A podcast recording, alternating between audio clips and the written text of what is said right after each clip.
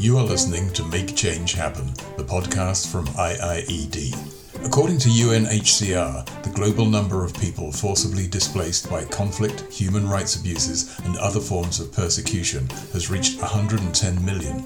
In this episode, host Lucy Earle and her guests discuss challenges and lessons from the ongoing research project Protracted Displacement in an Urban World. Hello, and welcome to the latest episode of IIED's Make Change Happen podcast. This is episode 23. My name is Lucy Earle, and I'm the director of the Human Settlements Group at IIED. This podcast is about refugees and internally displaced people, or IDPs, living in protracted displacement. So, when we talk about refugees, we're talking about people who've been displaced as a result of violence or conflict and had to cross an international border. With IDPs, They've similarly been forced to flee their homes, but they have remained within their, the boundaries of their country of origin. And for the past three and a half years, we've been running a large research project called Protracted Displacement in an Urban World with refugees and IDPs in Kenya, Jordan, Afghanistan, and Ethiopia. And when we talk about protracted displacement, that means people who've been living outside, away from their homes, displaced, unable to return for more than five years. So the project is comparing the well-being and livelihoods of refugees and IDPs between camps and urban settings. The research is based on the assumption that cities offer much greater prospects for a dignified, fulfilling life than camps do. And many refugees and IDPs agree with us on this. So actually, the majority of refugees and IDPs are living in towns and cities around the world. It's at least 60%. There's just a minority living in refugee camps, around 20%, and the rest are in rural areas. But not everyone has caught up with these trends and this reality of the urbanization of displacement. And cities are not really always getting the attention they need when they're hosting large numbers of displaced people. We think it's really important that municipal authorities play a role in response to refugee crises or displacement crises. And to that end, we built a participatory component into our project in each of the cities where we're doing our research. The, those are the capital cities Nairobi in Kenya, Amman in Jordan, and Addis Ababa in Ethiopia, and a secondary city, Jalalabad in Afghanistan. And in these cities, we've been bringing together city officials, service providers, refugee representatives, and other people from civil society organizations on a regular basis. And the idea originally was that they would discuss the research findings and how to um, address um, policies and, and, programs to respond to those findings. And they have done this to, to varying degrees. But the forums have also evolved into spaces for more general discussion about internal displacement, for networking, and exchanges between individuals who wouldn't normally meet each other. So, we're going to hear a bit more about this from our guests, all of whom have been working together on this project for the past three and a half years. And so I'm going to ask each of them to introduce themselves in turn. So turning first to Sam. Hi, Lucy. Happy to be here. So I'm Samer Saliba. I'm the Director of City Practice at the Mayor's Migration Council. Um, and the Mayor's Migration Council is a coalition of mayors around the world advocating, as you said, for other mayors who are hosting migrants uh, and displaced people in their cities to have a role in responding to that displacement. Um, both on the ground but also internationally in, in the decision making that happens around global displacement um, and making sure that cities have, have a say in that in that decision making. Thank you, Lucy, and, and thank you for, for having us. Uh, my name is Jack Makau. I'm an associate director with Slum Dwellers International, which is an organization that works with slum dwellers to improve their lives and their housing and infrastructure and our big role here was we spent a lot of time working with city governments and therefore uh, bringing those connections into the project. Thank you, Lucy. Hello, Lucy, and thanks for having me. My name is Nassim Majidi. I'm the executive director and co founder of Samuel Hall. We're a research organization based in Afghanistan, originally where we started, um, but also in Nairobi. Um, and so our whole um, raison d'etre is to bring um, the voices of communities to change makers for more inclusive societies and including inclusive cities. Thanks. Thanks all of you for being here. So I wanted to start off with a question to Sam. Um, so you've been working with municipal authorities hosting refugees from all over the world for a number of years now. And in fact, you're one of the first people to really start advocating for a greater role for municipal authorities in refugee response. Can you start by explaining to our audience why this engagement is important and what types of practices you're seeking to influence or to change? Sure. Thanks, Lucy. Um, if I could just set the scene a little bit, I want to start with a little story that actually involves you, Lucy, and takes place in 2015 when uh, Lucy was seconded to the International Rescue Committee and hired me away from my US based urban planning role to um, advise the International Rescue Committee on how to work in urban areas and how to work with city governments on issues of urban displacement.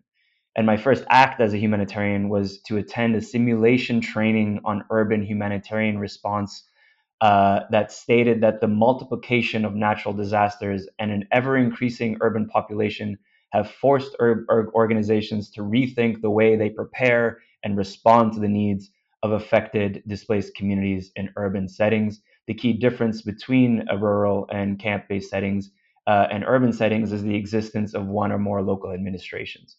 And one of our first tasks as trainees was to assume the role of international humanitarian agencies responding to a displacement crisis in a fictitious capital uh, city of a developing country. And we were given a list of urban stakeholders, traditional leaders, local community groups, militias, and asked to rank them in order of priority for engagement.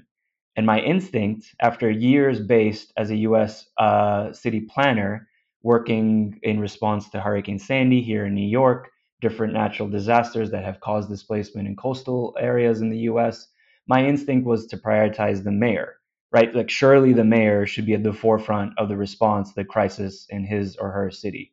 Well, I was wrong, apparently, according to the, the instructors. I was immediately rebuffed, and the organizers and trainees both told me that the mayor may be limited in capacity to lead a response, or maybe further incapacitated due to the crisis, or uh, a common consensus was that the mayor might be corrupt in these um, low income countries where this crisis was happening.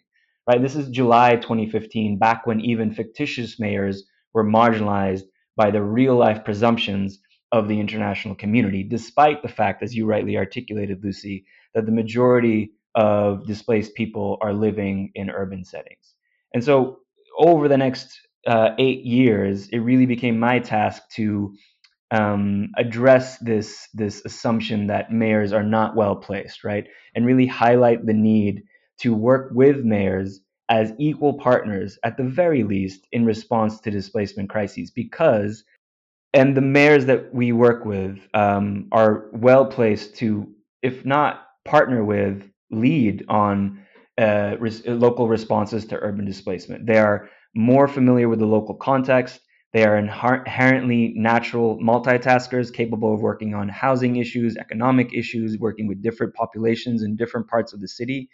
And it is their they are mandated to serve all residents of a city, regardless of where they come from. And this is different than national governments where issues of citizenship, of border control, of things like that come into play. Cities don't necessarily have to um, contend with those issues. They can just say, these people are my constituents because they reside in my city. And because they reside in my city, it is my job, it is my mandate to provide for them as best as possible. Um, my career has thankfully taken me from um, the quote unquote European migration crisis, which was more a political crisis, than anything else.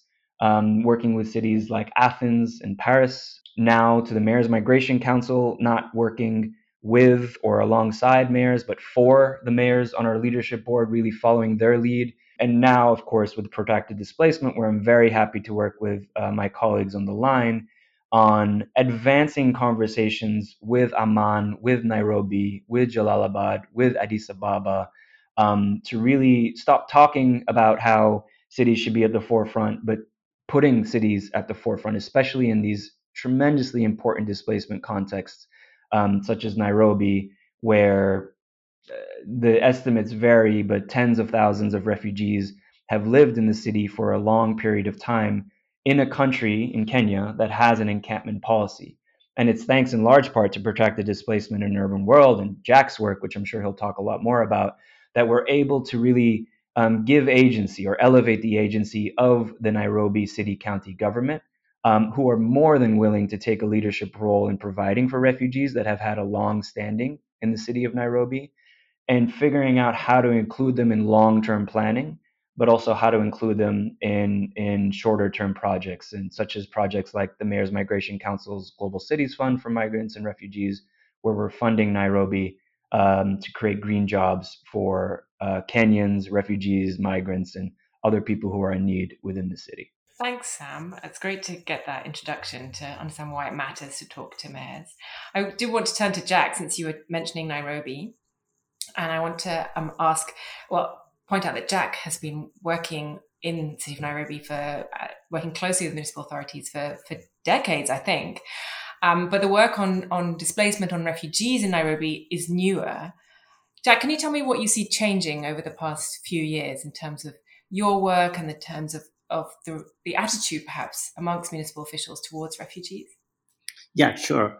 When we started with this project and, and engaging with the city, because refugees affairs are done by national government, there was no one, no department in the city that, that worked with refugees. So we started out with the people that we had worked in slum improvement for a long time, which were planners and housing officers and great credit to them they they came along and and, and they were keen but their ideas were very different they they they wanted to map uh, where the refugees are as you do when you plan cities and and overlay infrastructure maps and so on. But it's grown and and and over time then we found that Samer and the mayor's migration had made uh, great investments in Nairobi City and we were able to link up with those departments that were working on refugee matters or had had an understanding. And, and then we've built a relationship on on that. What we see has happened is that as samer had had said cities generally want to serve all the residents sitting there but many people within the city itself had no idea on what to do with refugees when confronted with access to health, education, social programs, and so on.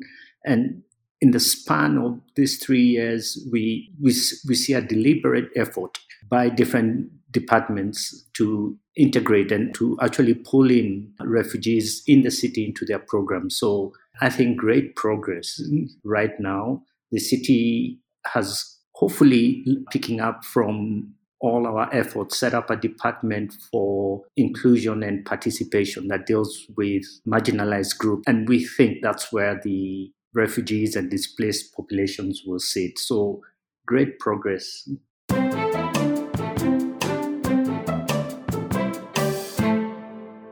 That's fantastic. But alongside working with the county, which is what we we anticipated, I mean the, the municipal authorities, Nairobi City County, um, you you've also managed to really make progress at the national level with the body responsible for refugees there and, and the national government of Kenya, the Department for Refugee Services, I think it is.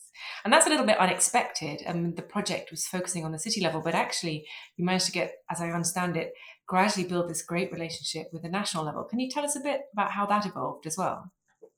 Yes, and I'll, I'll start again with where it started. And one of our initial meetings, we invited, it was a blind invite. We invited the department and they came. And a few minutes into the meeting, they went out and, and, and we were a bit concerned. So we went out and asked, is it okay? And, and and they said, no, absolutely. You, you cannot do this. You are holding a meeting to encourage refugees to leave camps and come into the city. And, and we don't want that to happen. So you have to shut down your meeting. And, and we had a lengthy chat. The meeting went ahead, it wasn't stopped. We said we were talking about people who had been in the city for very, very long periods of time. And then uh, the relationship started to grow. We we got involved in what they were doing, and they had an interest in what we were doing.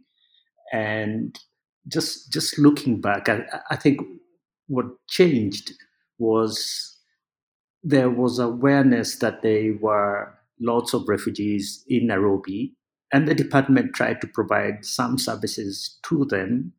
But I think it was generally seen as a failure of the encampment policy, and therefore it wasn't really spoken about as as an issue to be dealt with. I think it there's a preference that it does not become an issue.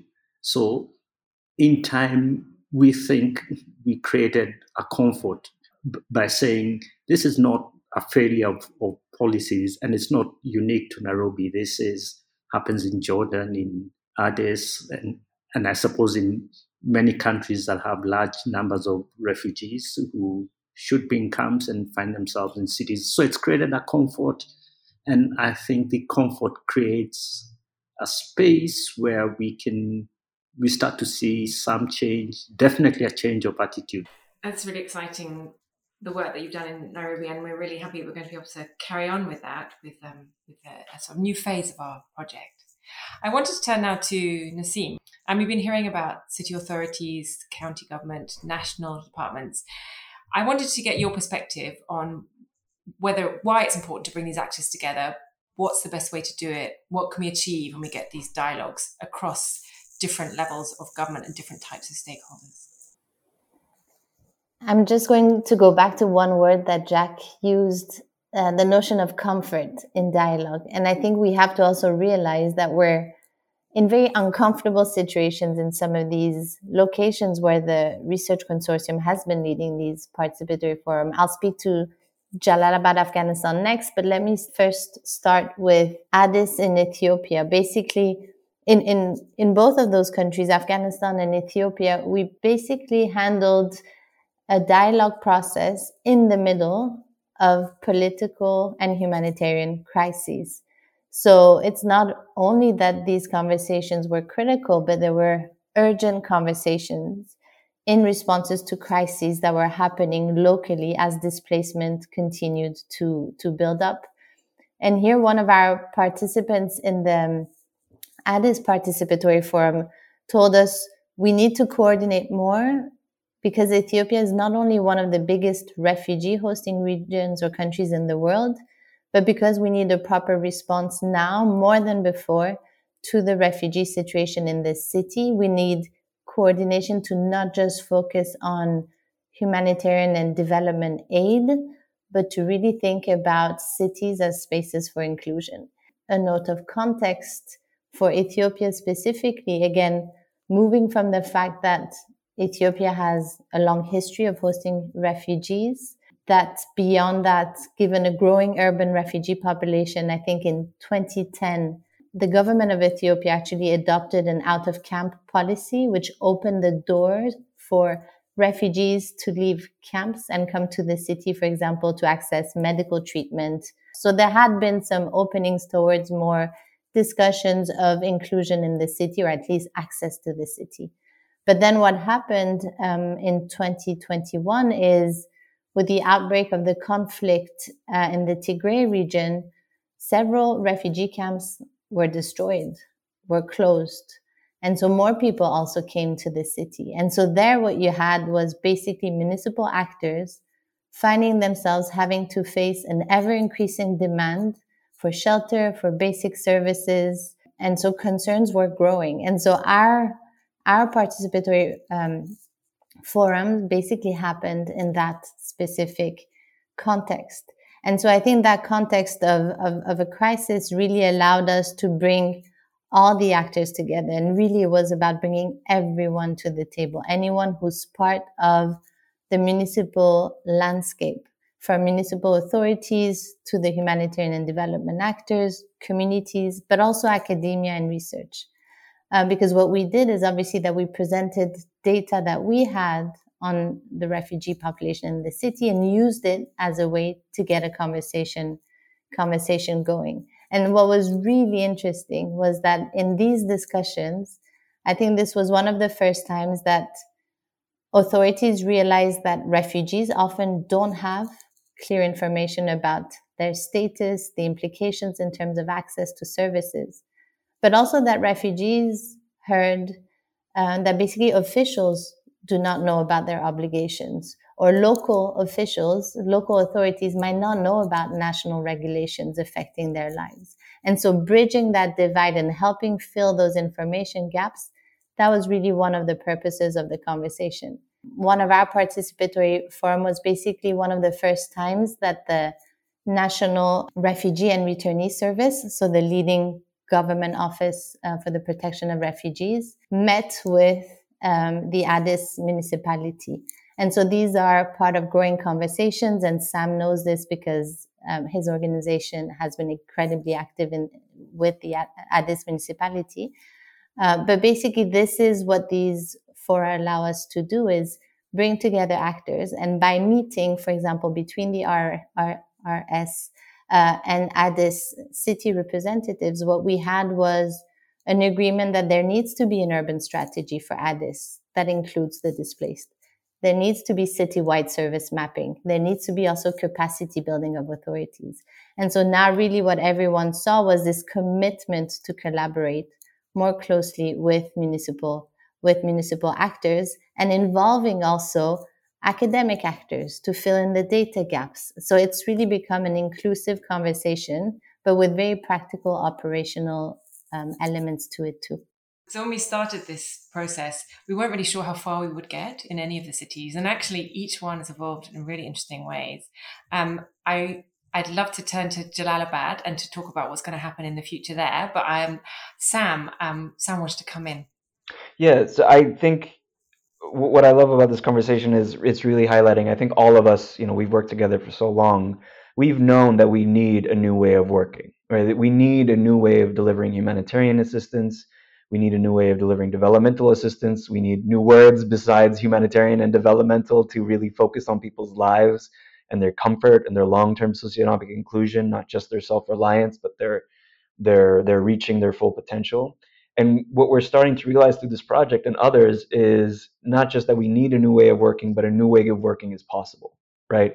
And I think that Jack and, and Nassim in articulating what's happened in Nairobi, what's happened in Addis Ababa, is really highlighting that when you actually knock on the door, I mean, Lucy, you've heard me say this before, but knock on the door of, of city governments, of mayors, of refugee led organizations, and really articulate the, the need um, for them to be involved and also give them resources to be involved, um, as we're doing at the Mayor's Migration Council, then you start to realize what's possible um, with this new way of working and and putting cities and putting local communities at the forefront.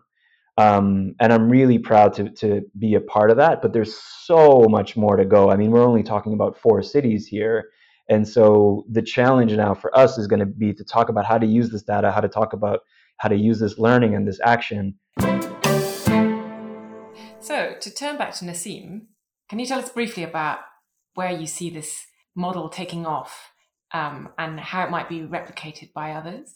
Yes, and I think I'll take the example of Jalalabad in Afghanistan, which is the fourth city. And as Sam mentioned, we didn't know if it would be feasible to continue a discussion on urban inclusion um, after the fall of Kabul in 2021. So that was another crisis we had to face. But actually, it turned out that the space we had created in early 2021 was one of the only spaces in which, once the Taliban came back to power, IDP representatives or internally displaced people, um, refugee returnees, others could actually sit at the same table with municipal actors.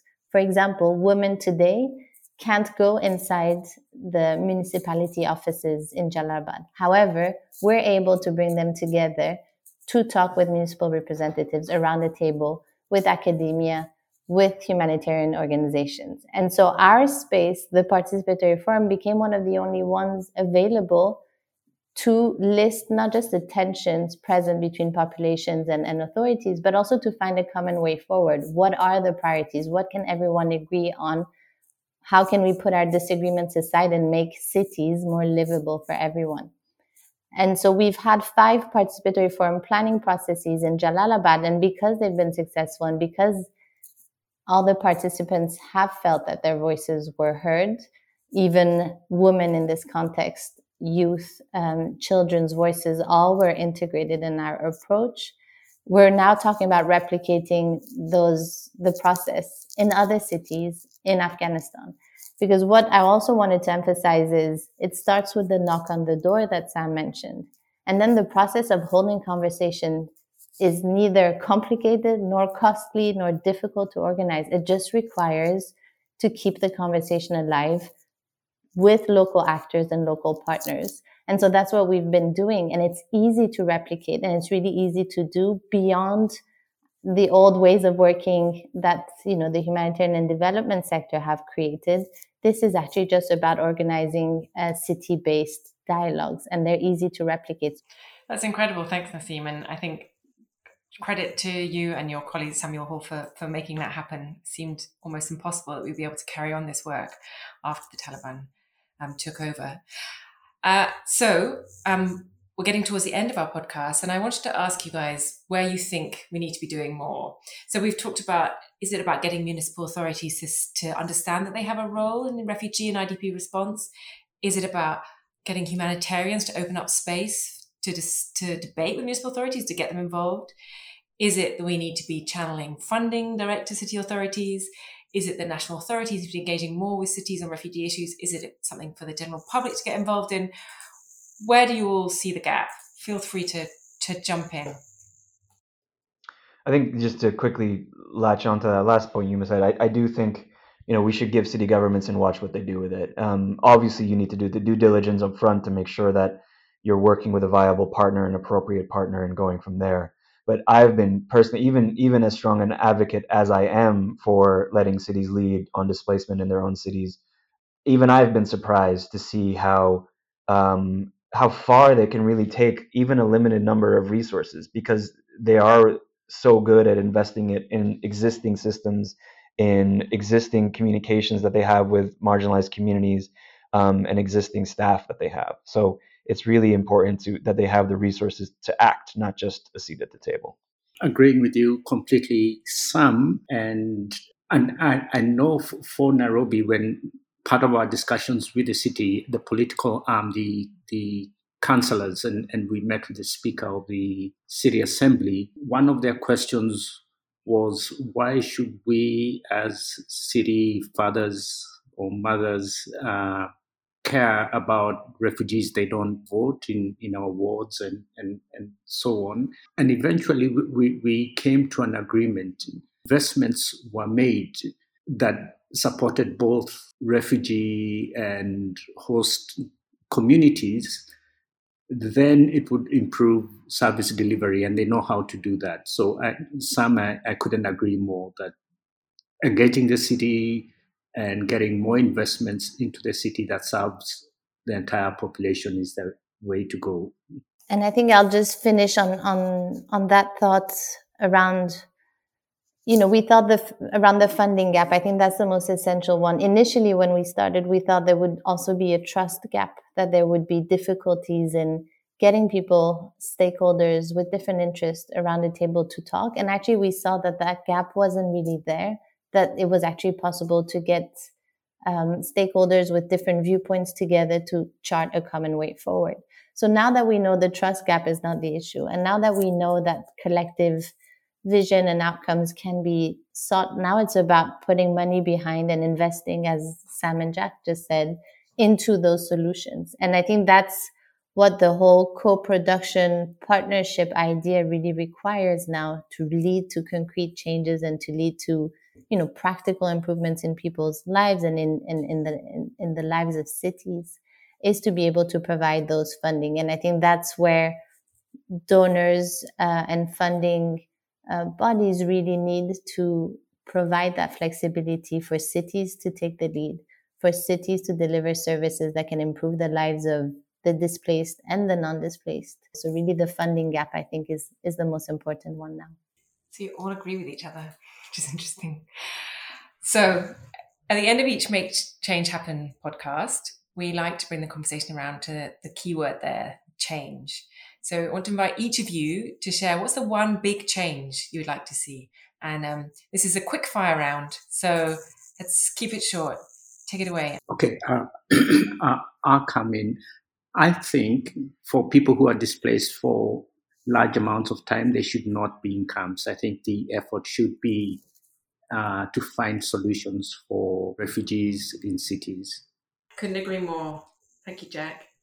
And I'll just say, yeah, I think you know our quick tagline is "Help cities, help people." I think it's that simple, really. I think once you once you identify cities as a viable and, and, and in fact quite an impactful actor, then the sky's the limit, and not just for refugees and, and displaced people, but for for marginalized communities writ large. So yeah, help cities, help people.